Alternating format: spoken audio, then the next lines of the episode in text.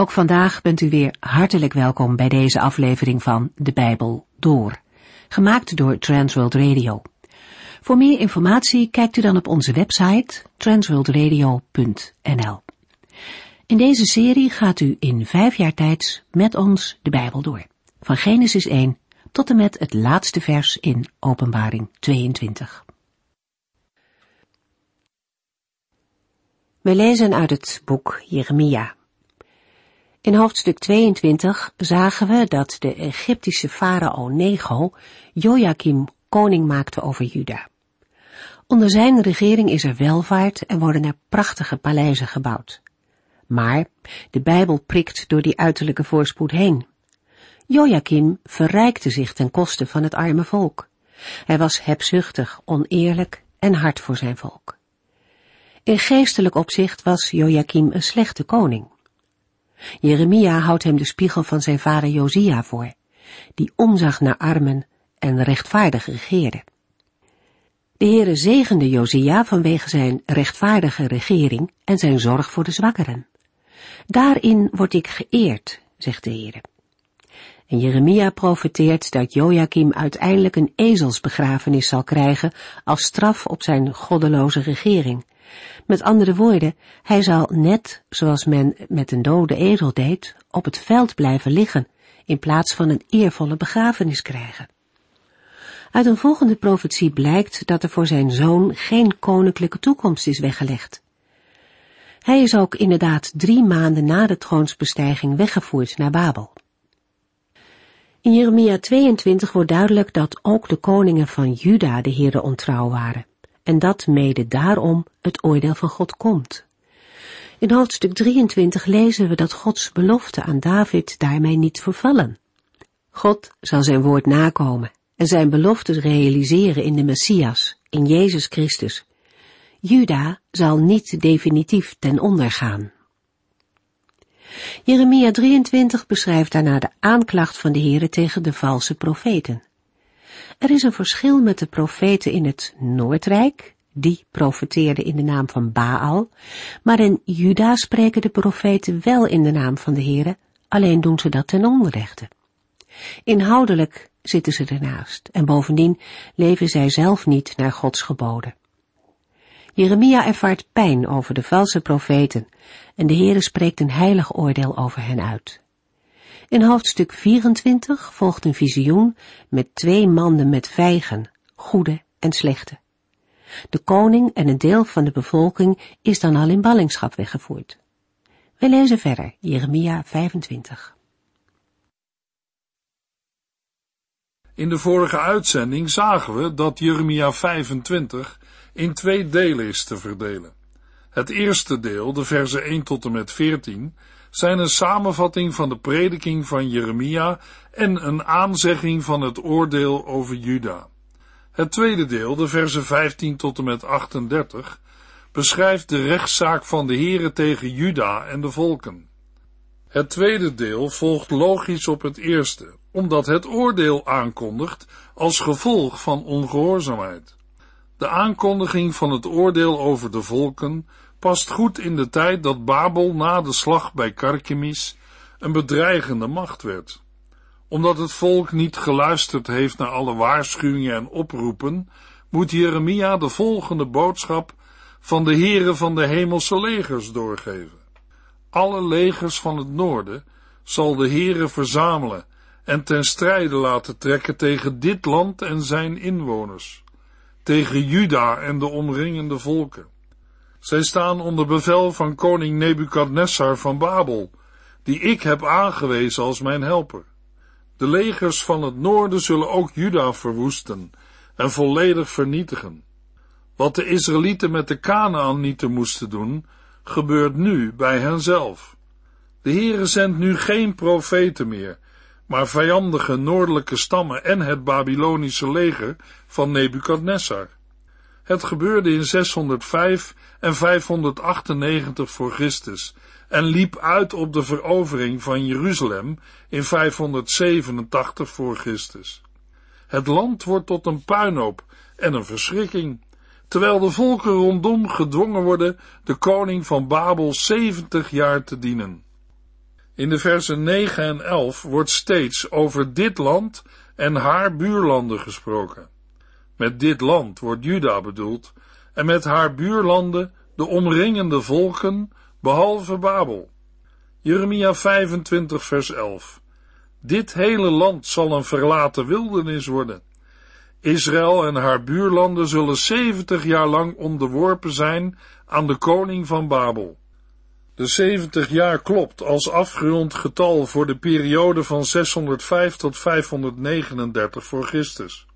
Na de overwinning bij Karkemis in 605 voor Christus kreeg Babel macht over Juda en werden de eerste ballingen weggevoerd. In 539 voor Christus nam Cyrus de heerschappij over en in het jaar daarna liet hij een edict uitvaardigen waardoor de ballingen terug konden keren. Deze einddatum wordt bevestigd door 2 Kronieken 36, waar staat dat met het eerste jaar van Cyrus Jeremia's profetie vervuld werd. Daar wordt de 70 jaar een compensatie genoemd van de niet in acht genomen sabbatten. In Daniel 9 vers 2 wordt ook gerefereerd aan de geprofeteerde 70 jaar. We komen deze periode ook tegen in Zacharia 1 vers 12. Na de periode van 70 jaar zal de Heere de Babyloniërs en de Galdeën voor hun zonde laten boeten en hun land voor altijd in een woestenij veranderen. Babel wordt door de Heere gebruikt als instrument om Juda te straffen, maar het wordt ook zelf gestraft vanwege eigen zonden. De zonden van de Babyloniërs zullen worden vergolden doordat veel volken en grote koningen zich door hen zullen laten dienen. Daarmee wordt de onderdrukker zelf slaaf van nieuwe machthebbers. Die nieuwe machthebbers zijn de Meden en de Perzen, en daarna de Grieken. In Jesaja 13 vers 17 en Jesaja 21 vers 2 is al aangekondigd dat de Heere de Meden tegen Babel zal opzetten. Jeremia 25 vers 15 tot en met 38 beschrijft de beker van Gods toorn voor de volken. Dit gedeelte kan in dezelfde periode als de eerdere verzen worden gedateerd, aangezien toen de volken werden bedreigd door de nieuwe grootmacht Babel. In Jeremia 26 vers 1 volgt weer een nieuw opschrift met een datering. De woorden daarom worden ze tegenwoordig gehaat en vervloekt in vers 18b lijken de situatie na de verwoesting van Jeruzalem in 587 voor Christus te veronderstellen, maar kunnen later aan de profetie zijn toegevoegd. Het tweede gedeelte van Jeremia 25 beschrijft de rechtszaak die de Heere heeft met alle omringende volken. Inhoudelijk gaan de verzen 15 tot en met 29 over de beker van Gods toorn en de verzen 30 tot en met 38 over de Heere als een brullende leeuw. In Jeremia 25 vers 15 tot en met 29 wordt voor de rechtszaak tegen de volken het beeld van het drinken uit de beker van Gods toorn gebruikt. Jeremia moet deze symbolische beker met wijn te drinken geven aan al de volken waarnaar hij wordt gezonden. De meeste uitleggers denken hier aan een visioen, sommigen aan een allegorie. Maar een boodschap van de Heere in de vorm van beeldspraak lijkt waarschijnlijker. Het is de God van Israël die het oordeel volvoert, waaruit blijkt dat de Heere ook heerschappij heeft over alle volken van de wereld. In de komende tijd zullen deze volken door Nebukadnessar veroverd worden. Ten slotte zal Babel zelf de beker drinken. De volken zullen vanwege de wijn gaan wankelen en zich dronken van angst gedragen. Het is beeldspraak voor het zwaard dat als oordeel wordt gezonden. De politieke macht van de volken zal gaan wankelen en zij zullen in paniek raken. Vers 17 geeft aan dat Jeremia doet wat er van hem wordt gevraagd. Jeremia is geroepen om Gods profeet voor de volken te zijn, maar de profetieën hebben ook altijd een strekking voor Israël. Omdat de Heere regeert, mag Israël niet op die volken vertrouwen. Jeruzalem en de steden van Juda inclusief haar koningen en bestuurders, moeten de oordeelsbeker drinken, zodat ze gehaat en vervloekt worden. Het oordeel begint bij het huis van God. Als verbondsvolk draagt Juda de grootste verantwoordelijkheid. De profetie kondigt de verwoesting van Jeruzalem aan, zoals die in 587 voor Christus is gerealiseerd. Jeremia geeft de farao van Egypte, inclusief zijn dienaren, vorsten en het hele volk, ook te drinken. Alle buitenlanders die daar woonden, duidt op bevolkingsgroepen van verschillende herkomst. Het kan gaan om handelaren, emigranten en gastarbeiders. Er woonden ook Joden in Egypte. Mogelijk worden in Jeremia 25 Arabieren bedoeld. In het vervolg worden alle koningen van het land Us genoemd. Over het land Us lezen we ook in Job 1. Het lag in de regio van Edom ten zuiden van Juda. De Filistijnen woonden in de steden Askelon, Gaza, Ekron en Asdod. Dat er in vers 20 wordt gesproken over en wat was overgebleven van Asdod, heeft te maken met het feit dat Asdod was ingenomen en verwoest. In vers 21 worden Edom, Moab en Ammon genoemd. Deze volken woonden ten zuiden, ten oosten en ten noordoosten van de Dode Zee. Het oordeel is ook gericht tegen de koningen van Tyrus en Sidon, steden ten noorden van Israël in Fenicië. De koningen van de kustgebieden zijn de koningen van de gebieden rond de Middellandse Zee, die door de Feniciërs veroverd en tot koloniën waren gemaakt. Dedan, Thema en Boes waren Noord-Arabische stammen. De aangesproken volken worden uitgebreid met de nomadenstammen in de woestijn. Het gaat om de Arabische koningen en koningen van gemengde bevolkingen die in de woestijn wonen. Als laatste worden de koningen van Zimri, Elam en Medië genoemd. Elam en Medië liggen respectievelijk in het zuiden en noorden van het huidige Iran, ten noordoosten van Israël. Zimri is onbekend, maar zal ook in dit gebied hebben gelegen. Ten slotte krijgt de lijst nog een uitbreiding met alle koningen van de noordelijke landen, dichtbij en veraf, de een na de ander, alle koninkrijken van de wereld. Als alle koninkrijken gedronken hebben, zal de beker, gevuld met Gods toorn, door de koning van Babel worden gedronken. De climax van de oordelen van de Heer. Jeremia moet namens de Heere van de hemelse legers, de God van Israël, zeggen, Drink uit deze beker tot u dronken bent en moet overgeven, tot u valt en niet meer opstaat, want ik stuur vreselijke oorlogen over u. Als de volken de beker weigeren te drinken, moet Jeremia tegen hen zeggen, drinken zult u. Aan het drinken van de oordeelsbeker is niet te ontkomen. De vraag waarom dit gebeurt, wordt in vers 29 beantwoord. Als de Heere de stad, waarover hij zijn eigen naam heeft uitgeroepen, niet spaart en begonnen is zijn eigen volk om de zonde te straffen, dan zullen de andere koninkrijken niet vrij uitgaan. De Heere zal de oorlog verklaren aan alle volken op aarde. Alle volken staan schuldig tegenover de Heere. Er wordt niet gesproken over verdriet dat deze volken Israël hebben aangedaan en dat dit hun straf daarvoor is. Nee, het gaat om hun schuld tegenover de Heere vanwege zonde, goddeloosheid en afgoderij. Ook zij hebben de Heere van de hemelse legers niet gediend.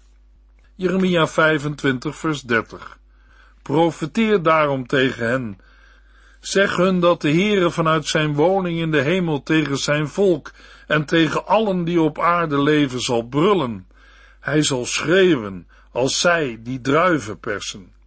De versen 30 tot en met 38 geven een algemeen oordeel over de volken. De woorden in vers 30 hebben betrekking op de boodschap die Jeremia moet verkondigen. De Heere zal vanuit de hemel brullen. Hij zal vanuit zijn heilige woning zijn stem laten klinken. Dit dreigende spreken gebeurt vanuit de hemel, niet vanuit Sion of de tempel in Jeruzalem. want de roep klinkt ook tegen Jeruzalem. De Heere zal schreeuwen als zij die druiven persen tegen alle bewoners van de aarde. Het vertrappen van druiven wordt in Jesaja 63 als beeld gebruikt voor de uitoefening van Gods toorn tegen de volken, waarbij de volken als het ware de druiven zijn en de Heere degene die de druiven vertrapt. De goddelozen worden overgegeven aan het zwaard. Het gaat om een oordeel vanwege hun eigen goddeloosheid en niet om wat ze Israël hebben aangedaan. Het gaat hier over de oprukkende macht van Babel die de volken zal verslinden. Op het slagveld zullen overal lijken liggen, terwijl er over hen niet wordt gerouwd. De lichamen worden niet verzameld en begraven, maar blijven als mest op de aarde liggen. Het niet begraven worden is een grote schande. Vanaf Jeremia 25 vers 34 klinkt een poëtische boodschap naar aanleiding van het oordeel dat de Heere over de volken gaat brengen. De herders worden opgeroepen het uit te schreeuwen van ellende. Ze moeten zich in het stof rollen als teken van rouw, omdat hun dagen voorbij zijn en ze uiteengejaagd en verbrijzeld zullen worden. Met de slechte herders worden de koningen van de volken bedoeld. Zij hebben geen uitweg meer om te vluchten. In gedachten hoort Jeremia de herders al schreeuwen, omdat de Heere hun weidegronden aan het verwoesten is. Met het woord weidegrond wordt het rijk van de koning bedoeld. Gods toorn heeft in deze versen niet specifiek betrekking op Juda, maar op alle volken. De Heere heeft zijn domein of schuilplaats verlaten, als een leeuw die op jacht gaat, want hun land is door de strijdende legers in een wildernis veranderd, en dat allemaal door de brandende toorn van de Heere. In Jeremia 25 vers 1 tot en met 14 is de boodschap dat na veel waarschuwingen en oproepen tot bekering uiteindelijk het oordeel volgt als er niet wordt geluisterd. Voor Juda betekende dat een straf van 70 jaar. Jaar in jaar uit was er door de profeten opgeroepen tot bekering, en nu is de maat vol. Oproepen als keer terug van de slechte weg waarop u zich bevindt en bekeer u van de slechte daden die u doet, klinken ook in het Nieuwe Testament. Het is een essentiële boodschap in de hele Bijbel. Voor ieder mens geldt de oproep zich af te keren van de zonde en zich te bekeren tot de Heere. In Openbaring 14 vers 10 wordt ook gesproken over de beker van Gods toorn voor allen die het beest aanbidden. Voor een gelovige is er nog een diepere gedachte. De beker van Gods toorn over de zonde in mijn leven heeft de Heer Jezus voor mij leeggedronken. Hij heeft de straf op de zonde van de hele mensheid gedragen. Die straf was zo zwaar dat de Heer Jezus bad: Vader, indien het mogelijk is, laat deze drinkbeker aan mij voorbij gaan. Maar dat was niet mogelijk, omdat alleen het volmaakte offer van Christus de mensheid kon verzoenen met God, omdat Jezus Christus de beker van Gods toorn helemaal heeft leeggedronken, ontvangen zijn volgelingen vrijspraak. Voor hen is er geen oordeel meer, wel een beoordeling. Jeremia 26 vers 1 en 2 In een van de eerste regeringsjaren van koning Joachim van Juda kreeg Jeremia deze boodschap van de Heere. Ga bij de tempel van de Heere staan en spreek daar de mensen toe die uit alle delen van Juda komen om de Heere te aanbidden. Geef hun de complete boodschap. Vergeet niet één woord van wat ik hun wil laten horen. Jeremia 26 gaat over de tempelprediking van Jeremia in het begin van het koningschap van Joachim. Er is weinig aansluiting te vinden met de voorgaande hoofdstukken, maar wel met Jeremia 7. Ook Jeremia 7 speelde zich af bij de tempel in dezelfde periode. Jeremia 26 lijkt een samenvatting van de prediking uit Jeremia 7 te geven, met daarop een reactie van het volk. In beide hoofdstukken wordt nog gesproken over de mogelijkheid van bekering. Jeremia 7 en 26 gaan, historisch gezien, vooraf aan Jeremia 25 vers 1 tot en met 11. Dat blijkt uit een vergelijking van de datering in Jeremia 26 en 25 en het feit dat Jeremia 25 uitgaat van het inmiddels vaststaande oordeel en daarbij verwijst naar de prediking in het verleden. Jeremia 7 en 26 gaan over Jeremia zelf en zijn waarschijnlijk door de schrijver Baruch opgeschreven. Jeremia 26 hangt samen met Jeremia 27, 28 en 29 vanwege de beschrijving van het optreden van de ware profeet Jeremia tegenover de valse profeten en priesters, ook al heeft Jeremia 26 historisch gezien veel eerder plaatsgevonden. Jeremia 26 kan ingedeeld worden in de versen 1 tot en met 6, die gaan over de opdracht van de Heere aan Jeremia. De versen 7 tot en met 11 beschrijven de reactie van de profeten, priesters en het hele volk, waarop Jeremia in de versen 12 tot en met 15 weer reageert. In de versen 16 tot en met 19 lezen we de raad van de leiders en het volk aan de priesters en de valse profeten. In de versen 20 tot en met 24 lezen we over de moord op de profeet Uria en Jeremia die wordt gespaard. Ik moedig u aan Jeremia 26 voor uzelf door te lezen. In deze uitzending geef ik een korte samenvatting. In Jeremia 26 lezen we over de wens om Jeremia te doden en over de arrestatie en moord op de profeet Uria. In 2 Kronieken 24 is sprake van de steniging van de profeet Zacharia. In het Nieuwe Testament wordt verschillende keren verwezen naar het feit dat profeten door Israël zijn gedood. Stefanus zei in de rechtszaal tegen de Joden, voordat hij werd gestenigd, U bent geen haar beter dan uw voorouders. Welke profeet werd door hen niet vervolgd? Zij hebben de mannen gedood die de komst van de Christus aankondigden. En nu is de Christus door u verraden en vermoord. Blijkbaar was er heel wat moed voor nodig om te profeteren tegen de gangbare verwachting in. Het stuitte op grote weerstand. Dat kan ook nu nog het geval zijn voor hen die het evangelie verkondigen, want ook dat is niet naar de mens.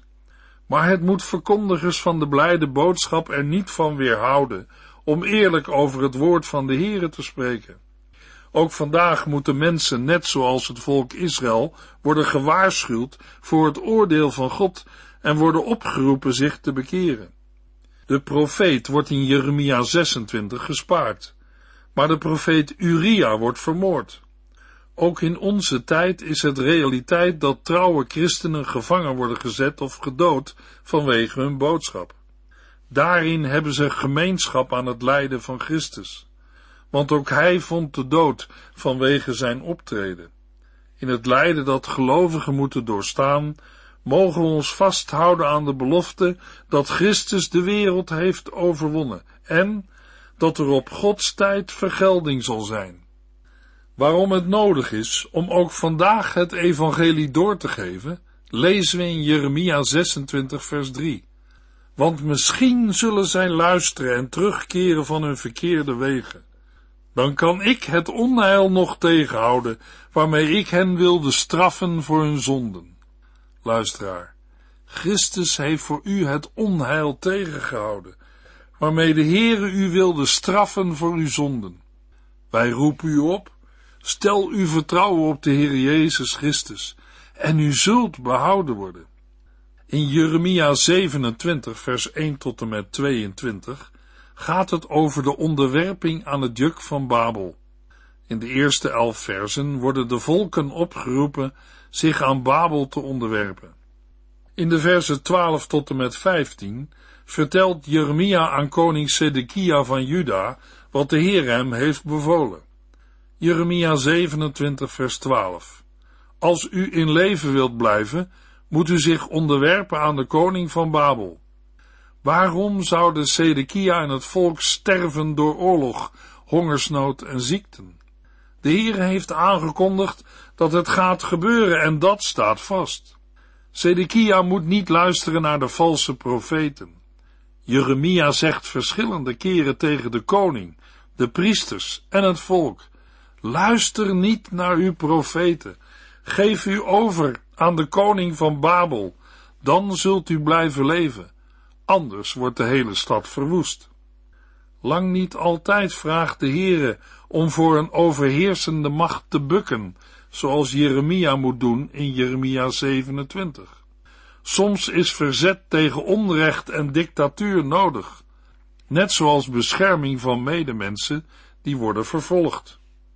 In Jeremia 28 vers 1 tot en met 17 staat de ware profeet Jeremia tegenover de valse profeet Ganania. Jeremia 28 volgt chronologisch op Jeremia 27 en speelt zich af in het vierde jaar van koning Sedekia. In het voorafgaande riep Jeremia op tot onderwerping aan het juk van Babel door symbolisch een juk op zijn schouders te dragen.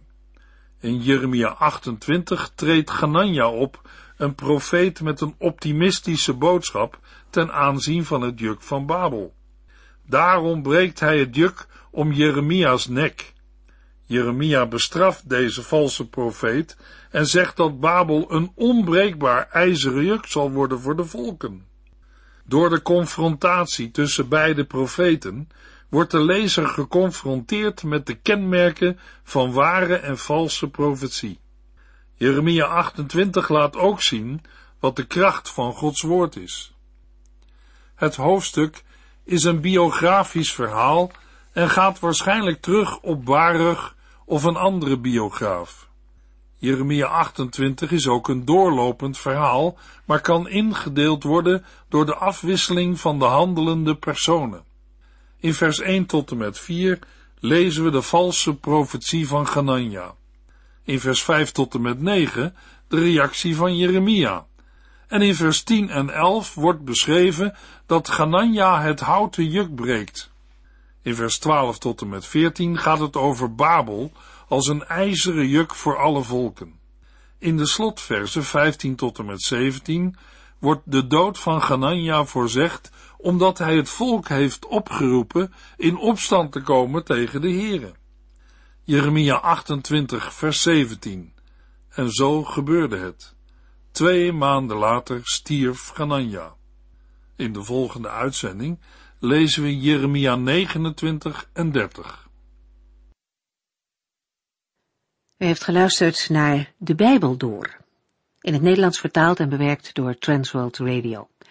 Een programma waarin we in vijf jaar tijd de hele Bijbel doorgaan.